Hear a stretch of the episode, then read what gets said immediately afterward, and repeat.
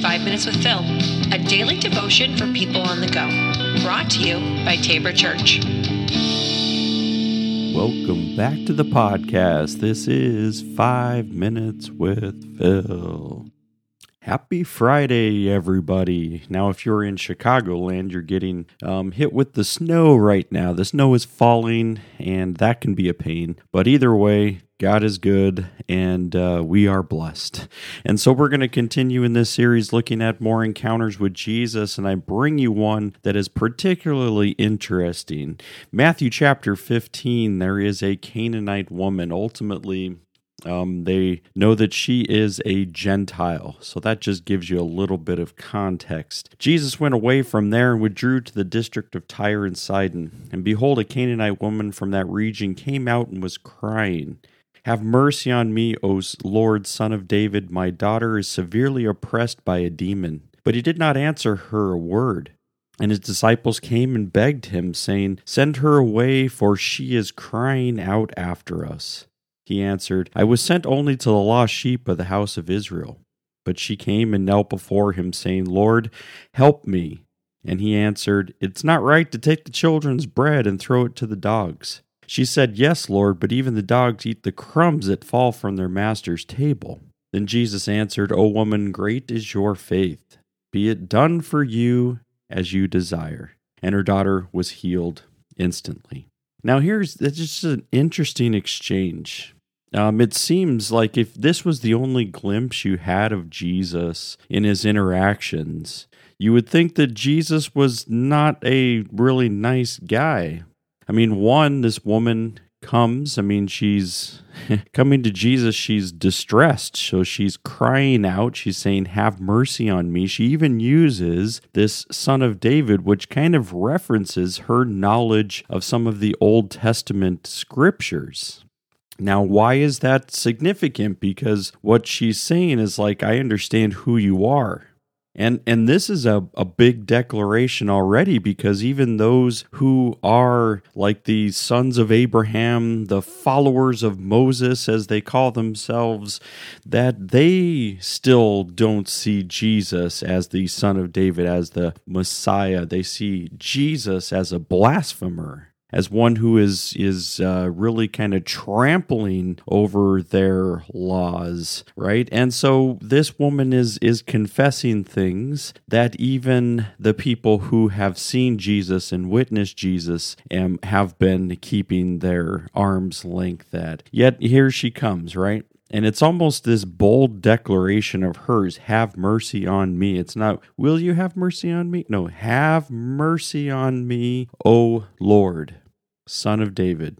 And why my daughter is oppressed by a demon. But Jesus didn't say anything, right? So Jesus remained silent as this woman is coming to him, right? And so she continues. She persists. She doesn't say, "Oh, well, I guess uh, he doesn't want to hear from me," and so she persists. Like, you know, and the disciples are, you know, you know, they're kind of annoyed. I mean, they probably get it, you know, quite a bit that people are flocking to Jesus, and they're like, "Send her away!" Like she just, you know, she's just sitting here crying. And uh, Jesus answered, I was sent only to the lost sheep of the house of Israel, right? And here's the part where we've talked about um, that Jesus, like, we know that this is not Jesus's stance. What we know is that Jesus, you know, yes, you know, the he comes to the Jewish people, and that is is for sure what Jesus was doing, especially as it's highlighted in the book of Matthew that we are in. But I think that he's continuing to kind of prod her to continue to say things. And I think that this is a really big part of this encounter that if we didn't know anything else about Jesus, then yes, this would be a hard interact, inter- interaction because we don't know what's happening. But here, what we do as Jesus continues, right? But she came and knelt before him, right? Now she's humbled herself on the ground, Lord, help me. And he answered, It is not right to take the children's bread and throw it to the dogs.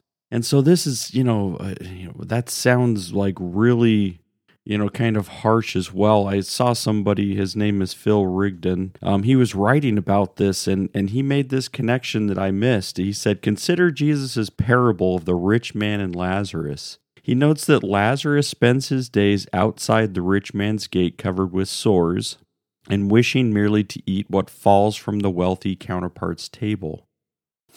So the Greek for sores relates to ulceration that produce pus and would no doubt render one unclean. If the Jews are represented by a rich man and the Gentiles by Lazarus, Jesus' comparison of the gospel to children's bread is amplified. The Jews, rich with God's favor and feasting on the bread of the promised Messiah, share only crumbs with the Gentiles who are spiritually covered with Lazarus's unclean sores. While many Jews will suffer in anguish, the Gentiles will be taken to Abraham's side. One wonders if the Canaanite woman made this connection. Now, I don't think that uh, the Canaanite woman made this connection, but isn't it interesting that they start to bring in that that uh, that parable? And really, when you're looking at the the you know preceding section in Matthew 15 is what defiles a person. What's really the thing that makes a person unclean? And you know, and and for the Jews, they would they have they called the Gentiles dogs. They called them right. So this wasn't anything new, and I think Jesus was what he was trying to do was continuing to try to speak into their you know this hypocrisy with Gentiles. And this is the reason why, then, as she humbles herself, she comes before the master's table. Yes, Lord, even the dogs eat the crumbs that fall from their master's table. And then Jesus says, O woman, great is your faith. Be it done for you as you desire. Right? So Jesus really has broken it open a little bit. I, and I don't believe that Jesus was being harsh for being harsh sake. But really, what he wanted her to understand, like, I mean, he even addresses it, dear woman, right? And he's he's giving her a glimpse into the gospel.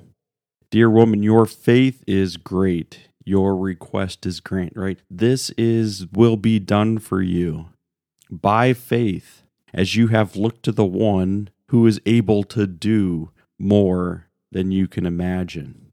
And I think that that's a, you know, Jesus breaking perceptions.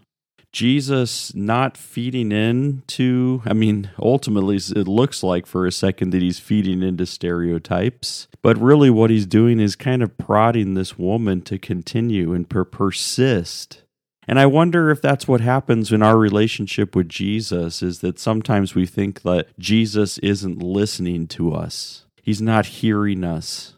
And maybe that's a call for us to continue to persist, to continue to cry out, to continue to say, you know what, I'm I'm going to come before the Lord humbly and continue to ask and seek. And this is what this Gentile Canaanite woman did. And I wonder if it's the same thing that we need to do today in our encounter with Jesus, persisting and being consistent, coming before the Lord. Think about that. Uh, we'll be taking, you know, as we do, we take the weekends off, um, as we'll have uh, church on Sunday, and we'll be back on Monday with uh, more encounters with Jesus. Take care, everybody.